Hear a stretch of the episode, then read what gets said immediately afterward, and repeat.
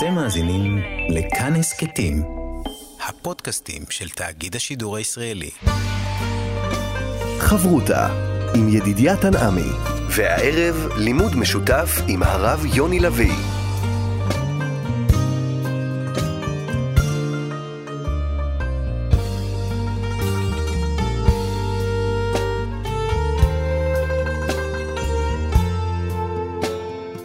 שלום כאן, מורשת חברותא, לימוד משותף עם רבנים ואנשי חינוך בנושא תנ"ך, הלכה ואמונה. היום אנחנו נפגשים יחד עם הרב יוני לביא, מראשי ארגון קהלים ורב במרכז ברקאי.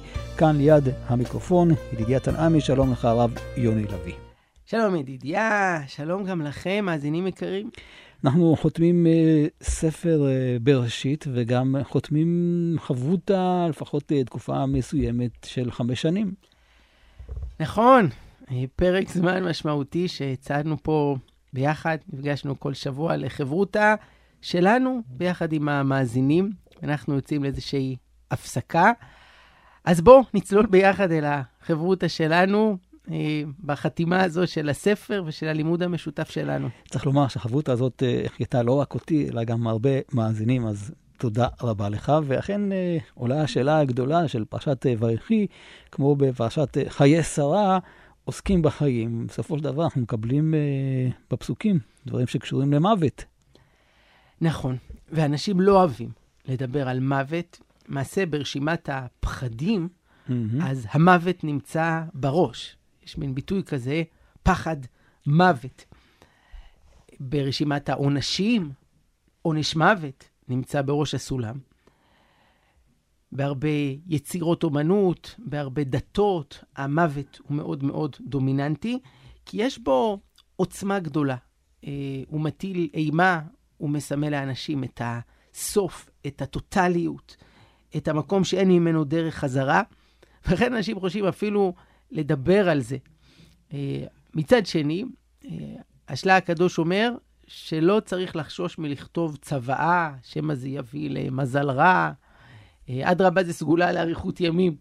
אה, וכתבו הפוסקים לא לחשוש מללמוד ענייני אבלות, שמא זה יהפוך את זה להיות מעשי. לא, זה לא קשור. צריך לדעת מה ההלכה, ואנחנו דבקים בחיים, ולא חוששים גם לדבר על המוות. למה בעצם אנחנו מפחדים ממוות? הרי אנחנו יודעים שזה יקרה פעם. זה נכון שאין אפשרות להתחמק ממנו, ובסופו של דבר הוא אורב לנו שם אה, מעבר לפינה. הפחד הגדול מהמוות הוא תלוי מאוד בתפיסה היסודית של האדם. בתפיסה חומרנית, אז מוות הוא באמת דבר נורא. כי בעצם לא נשאר דבר. היה כאן גוף, ועכשיו הגוף נטמן באדמה ולא נשאר זכר. לעומת זאת, התפיסה היהודית היא לוקחת אותנו למקום אחר לגמרי. היא בעצם מלמדת שהחיים שנגלים לנגד עינינו הם רק פרק מסיפור הרבה יותר רחב. החיים לא התחילו כשנולדנו, הם לא מסתיימים כשנמות, ואדרבה, הנשמה, בשבילה המוות זה סוג של עליית מדרגה, זה סוג של הארה גדולה. ולכן גם הפחד מהמוות הוא מתעמעם ומצטמצם, כי אנחנו מבינים שגם מה שנראה לנו הסוף, זה לא באמת הסוף. ולכן קוראים לעולם הזה זה שאנחנו חשים אותו, והעולם הבא זה שיבוא. זאת אומרת, אה, אנחנו רק אה, פשוט אה, עוברים דירה. כך אמר הבעל שם טוב, שזה בעצם מעבר מחדר. לחדר באותו בית, ואנחנו מאמינים שהחדר הבא הוא יהיה גדול ומואר יותר. האם זה אומר שאנחנו ממהרים להגיע. לשם? לא. חז"ל מלמדים אותנו שיפה שעה אחת של מעשים טובים, של תורה בעולם הזה מכל חיי העולם הבא. כלומר, יש את ההזדמנות בעולם הזה, שאנחנו רוצים למצות אותה עד תום, של להיות אקטיביים ולפעול ולעשות ולהעיר. ומבחינה זאת, העובדה שהמוות ישנו, כלומר, שאנחנו יודעים שהחיים הם לא אינסופיים, אלא כתובים. כן. ואדם יודע שיש לו פה 70, 80 שנה, זה רק מדרבן אותו למצות הרבה יותר את החיים בעולם הזה. אם אדם יודע שהוא חי לנצח, יש סיכוי גבוה שהוא היה מבזבז את החיים, כי מה יש לו למהר? ככה, זה קצוב, זה גורם לנו להפיק את המיטב ממה שקיבלנו. אז מה אפשר בעצם לנסות אולי להפוך את החשיבה ולחשוב חשיבה חיובית אה, לגבי החיים שלנו, אנו עכשיו? אם לא צריך יותר מדי לפחד מהמוות, אולי צריך להתכונן אליו, כן, כפי שאמרת, צוואה, או בכלל, אה, אנחנו נמצאים באיזה פרוזדור כדי להגיע בסופו של דבר אל הטרקלין, אז מה ההכנות, מה החשיבה החיובית שצריך להכין כאן? כלומר, המוות, הוא עוזר לנו להסתכל על החיים באופן שונה, ולחיות אותם נכון יותר. זו המשמעות של דברי החכם באדם, שאמר, טוב ללכת אל בית אבל מללכת אל בית משתה. אנחנו מעדיפים בדרך כלל לרקוד בחתונה ולא לבכות בהלוויה. אבל שלמה אמר אחרת, אדם שהולך אל בית אבל, התוצאה היא, והחי ייתן אל ליבו. כי כשאדם עומד מול המוות, הוא מקבל פרספקטיבה שונה על איך נראים החיים שלנו. ערכתי הלוויה למשפחה שאבא הלך לעולמו, והיה לו שלוש בנות, וביקשו ממני לערוך את ההלוויה. זו הייתה משפחה לא דתית שלא הכרתי, ודיברתי לפני כן עם הבת הבכורה, ניסיתי קצת לשאוב ממנה מידע על האבא, שיהיה לי מה להגיד בטקס. Mm-hmm. והיא אמרה לי, תקשיב, אבא שלנו, הוא היה אוהד שרוף של הפועל חולון. וואו. הוא לא היה מפסיד משחק, איך הוא היה עומד שם במגרש וצועק, צועק. אמרתי לה, אוקיי, בוא, ספרי לי עוד. היא אמרה, תקשיב, המוסק העגל שלו, אין דברים כאלה. זה היה סוף הדרך, זה היה כל כך טעים. אוקיי, מה עוד? והיא מספרת ומספרת, ואז היא אומרת, ואחרי שאימא שלנו נפטרה, ונשארנו שלוש בנות עם אבא, אלמן צעיר, הוא היה בשבילנו כמו אבא וכמו אימא, והוא גידל אותנו באהבה, והוא עשה בשבילנו את הכל, ואמרתי, בינגו, לזה חיכיתי. וזה מה שדיברתי בהלוויה שלו. העמידה הזו מול המוות, אתה תראה, דידי, הרי אף אחד לא אומר בהספדים, תשמע, שמעון אכל במסעדות הכי טובות, הוא טייל במקומות הכי... לא, לא מדברים על זה. על מה מדברים? על כמה חסד הוא עשה, מה הוא היה בשביל המשפחה שלו, איזה מין בן אדם היה, האישיות שלו. אז אולי עכשיו כשאנחנו חיים, אז בואו נשים את עיקר הכובד על הדברים האלה, כי הם אלה שחשובים באמת. כן, אבל בסופו של דבר אנחנו שבויים, אנחנו כל הזמן רצים אחר עצמנו, ולא לא מודעים לכל רגע ורגע שעובר. אתה צודק, ובשביל זה טוב שיש את השעון המעורר הזה, שמזכיר לנו לפעמים שצריך לעצור, כי החיים הם אה, קצובים, ואנחנו צריכים עכשיו לחיות נכון, כדי שלא נחשוש מן המוות. לרב קוק יש פסקה נפלאה, שהוא מדבר על הטומאה של המוות, ושם הוא אומר שבגלל שבמבט חיצוני המוות נראה כאבדון, כמשהו סופני, הרסני, זה גורר איתו טומאה. אבל באמת, מי שחי נכון, מי שמחובר להשם, מי שמחובר לתורה ואל כל הטוב, אז הוא לא צריך לחשוש מן המוות, ולכן גם אצלנו ביהדות, אז יש הפרדה בין המקדש, שהוא מקום של חיים, לבין אה, עולם המוות, שהוא מייצר טומאה. כהן טמא, או גם ישראל טמא, לא יכול להיכנס אל בית המקדש, לא יכול לאכול אה, מבשר הקודש של הקורבן, כי הקדוש ברוך הוא בוחר בחיים. צריך לעבור לפעמים את המוות, ועד שנזכה שיתקיים הפסוק בילה המוות לנצח, זה שלב הכרחי, אבל הוא לא סופני. הוא רק מעביר אותנו אל השלב הבא. אצל יעקב אבינו נאמר שהוא לא מת. והמדרשים שואלים, פרשנים, הרי היה שם תיאור ממש של כל ההספדים וההלוויה הגדולה. מה המשמעות של יעקב לא מת? אז למעשה הגמרא עונה על זה, כשאומרת בהמשך, מקיש הוא לזרעו. מה זרעו בחיים? אף הוא בחיים. מה עומד מאחורי זה? חז"ל רוצים להגיד לנו, אמנם יעקב הפיזי, בגופו, נטמן באדמה, אבל רוח ישראל סבא, עם ישראל, אנחנו הרי קוראים על שמו, אנחנו ממשיכים את דרכו.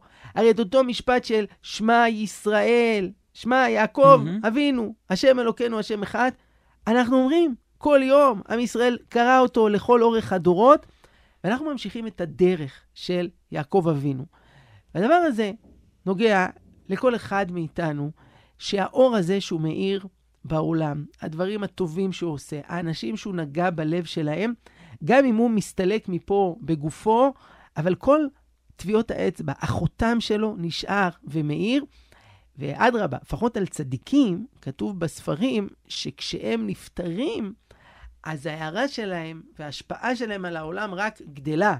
כי אם בהיותם בגוף, אז הם היו כלואים בתוך המסגרת הזאת של החומר, של המעטפת.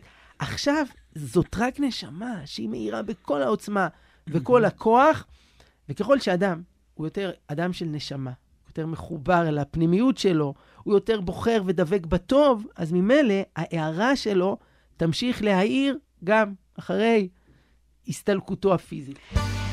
חברותה עם ידידיה תנעמי. חברותה באמונה כאן אה, במורשת יחד עם הרב יוני לביא, וכשיעקב אבינו עמד להיפרד מהעולם, אז הוא קורא לבנים שלו, מבקש לגלות את הקצר. ואחד הדברים שמאוד הוא דאג, כיוון שהילדים נמצאים במצרים, איך הם ימשיכו את הדרך של עם ישראל במצרים. והוא מבקש מהם, בואו תאספו ותגידו איתי יחד שמע ישראל, את ייחוד אה, השם, ובסופו של דבר זה המקל שהוא נותן להם ליציאה לדרך. וזה גם מביא אותנו לדעת איך אנחנו מעבירים את העניין של ייחוד השם, האלוקות, להסביר לילדים הקטנים שלנו, שאולי אנחנו קצת מבינים בשכל, באמונה שלנו יותר מאשר הילדים הקטנים. אבל הילדים הקטנים, איך אפשר לדעת בכלל אם הם מבינים, תופסים את מה שאנחנו מנסים להסביר להם? דווקא אצל ילדים קטנים בולט מאוד החיבור הטבעי והזורם שלהם לאלוקים.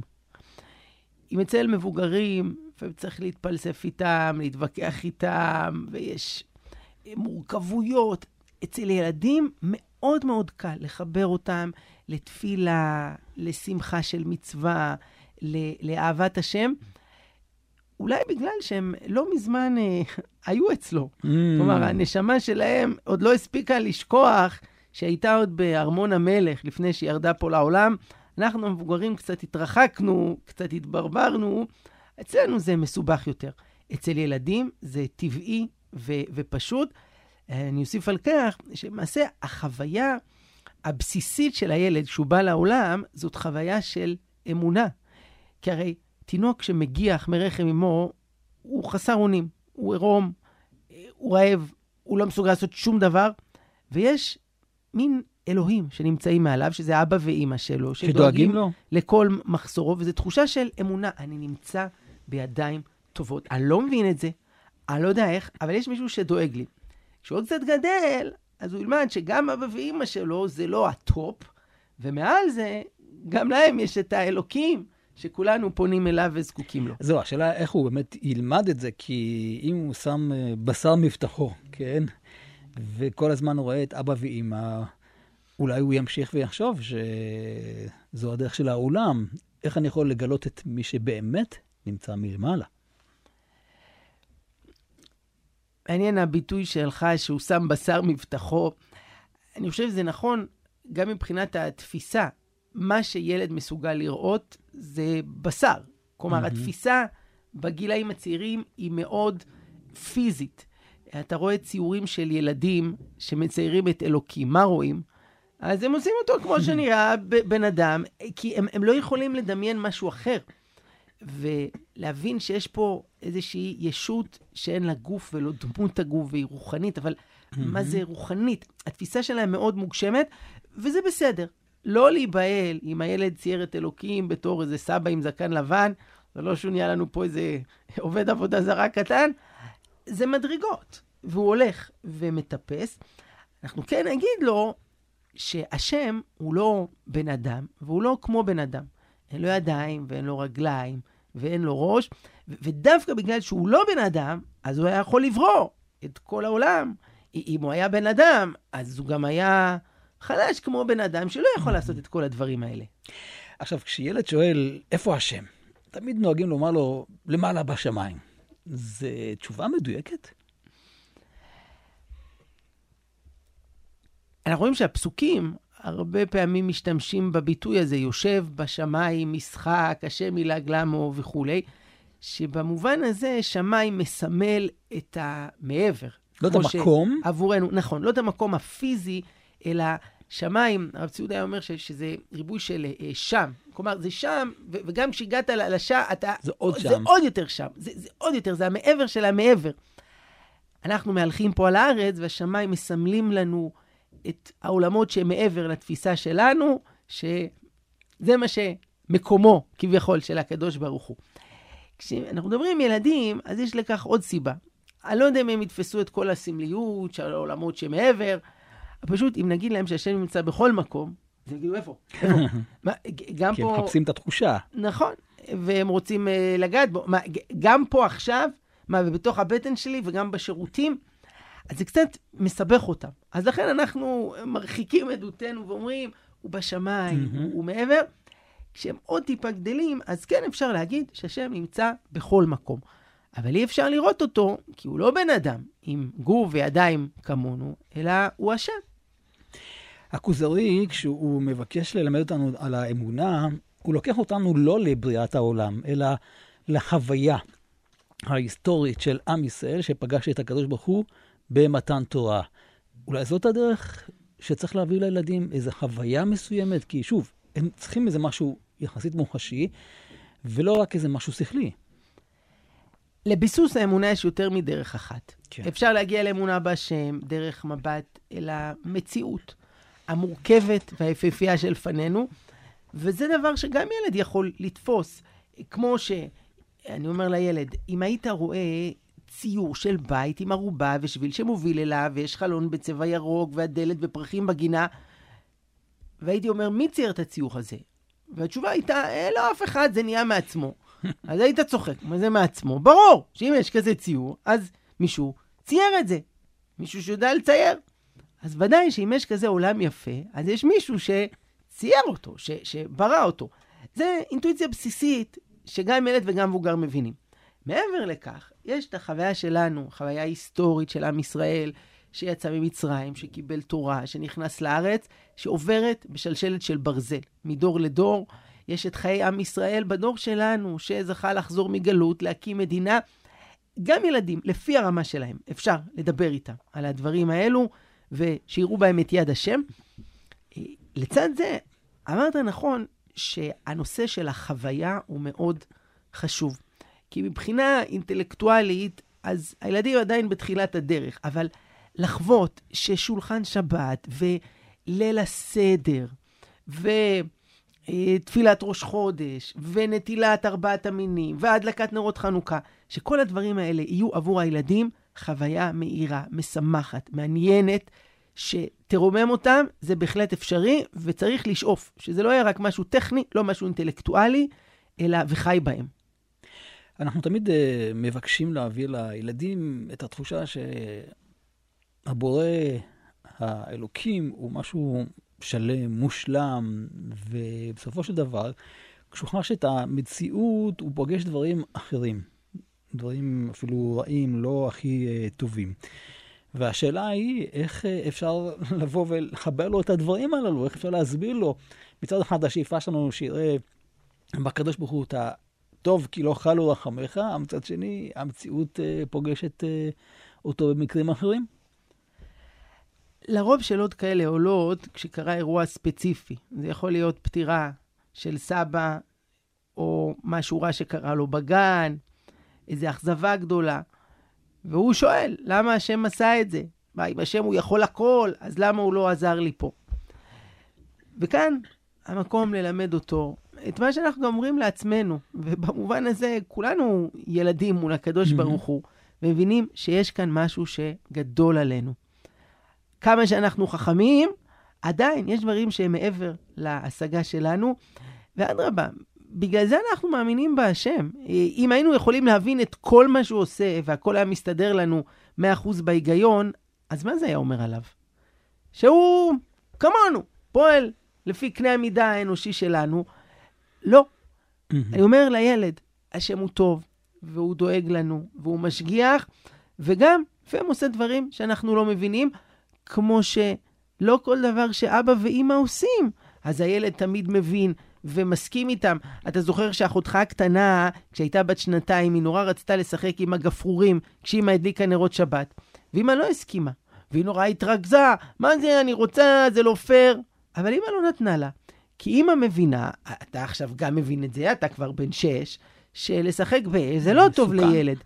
אז כך, יש גם דברים אחרים שאנחנו, כמה שאנחנו גדולים, אנחנו mm-hmm. לא מבינים, אבל השם מבין הכל. ואנחנו מאמינים שמה שהוא עושה זה בחוכמה וזה לטובה. חברותה עם ידידיה תנעמי. חברותה באמונה יחד עם הרב יוני לביא, והשבוע אנחנו נכנסים לתקופה שאנחנו לא כך אה, סופרים אותה.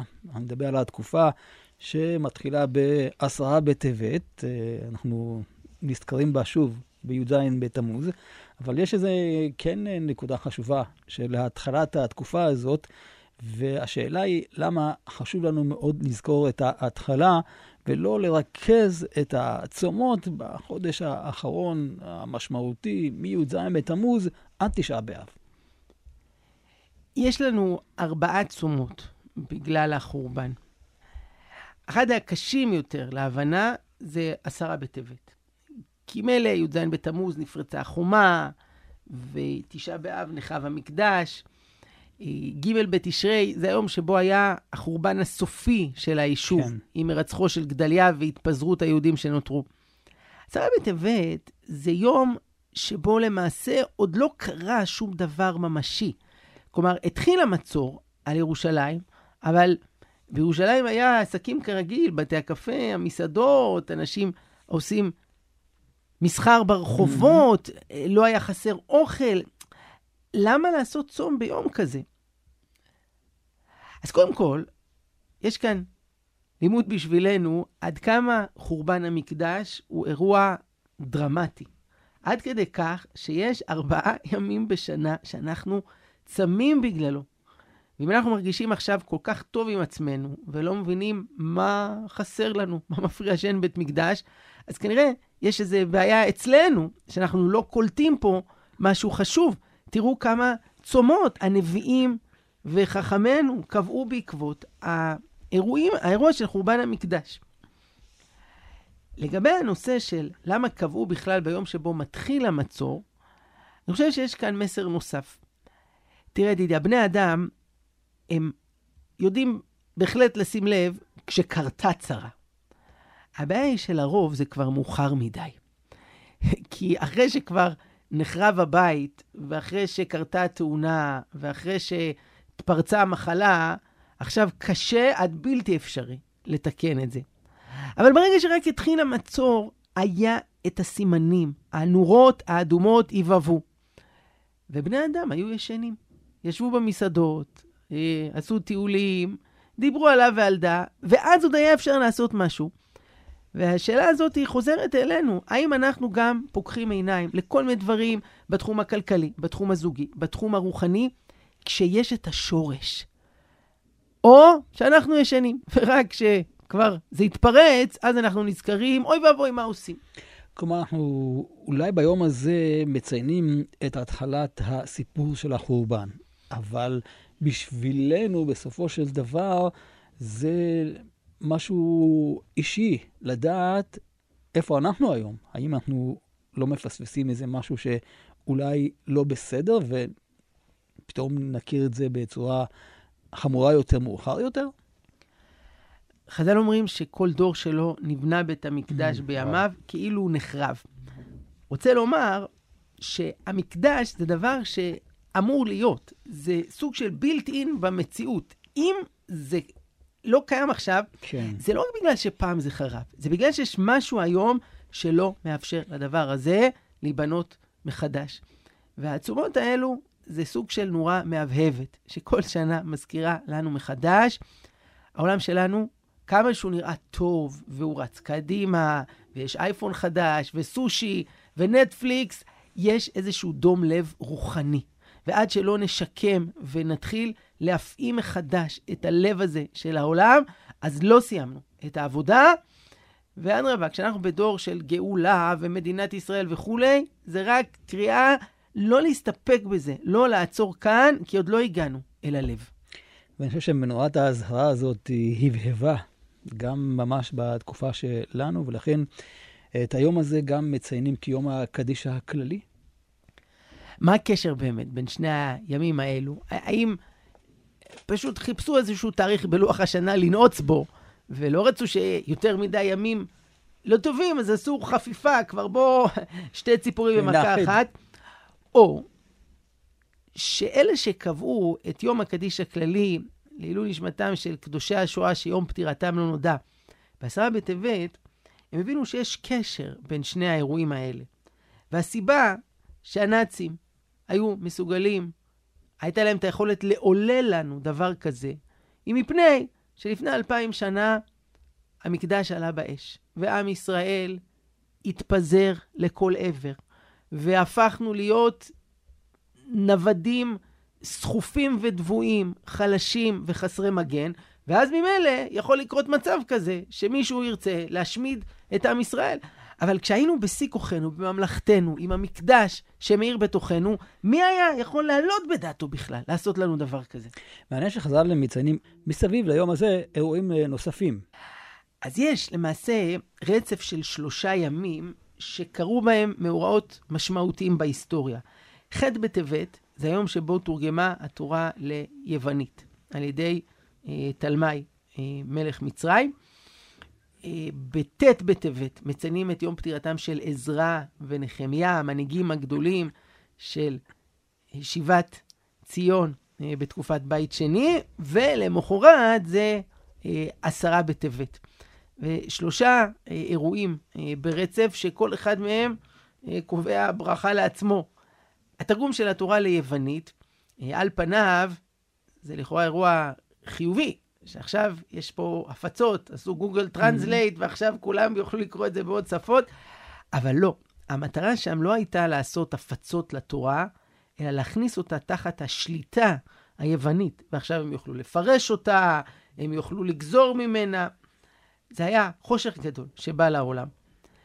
אה, ט' בטבת זה היום שבו נפטרו עזרא ונחמיה, סוג של המשה והאהרון במהדורה השנייה של השיבה לציון בימי בית שני. אה, חז"ל אומרים על עזרא שהיה ראוי שתינתן תורה על ידו, אלא שקדמו משה. ויש לנו את תקנות עזרא וההתחדשות של התורה שבעל פה שהולכת ומתפתחת.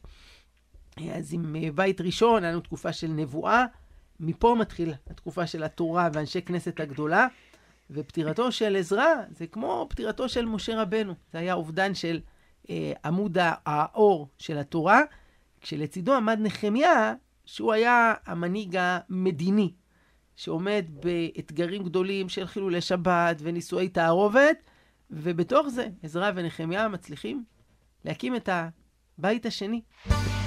חברותה עם ידידיה תנעמי. חברותה באמונה כאן אה, במורשת לקראת חתימת התוכנית וגם אה, לקראת אה, היציאה להפסקה. הרב יוני לביא, אנחנו רוצים איזה רעיון השראה שיחזיק לי תקופה ארוכה.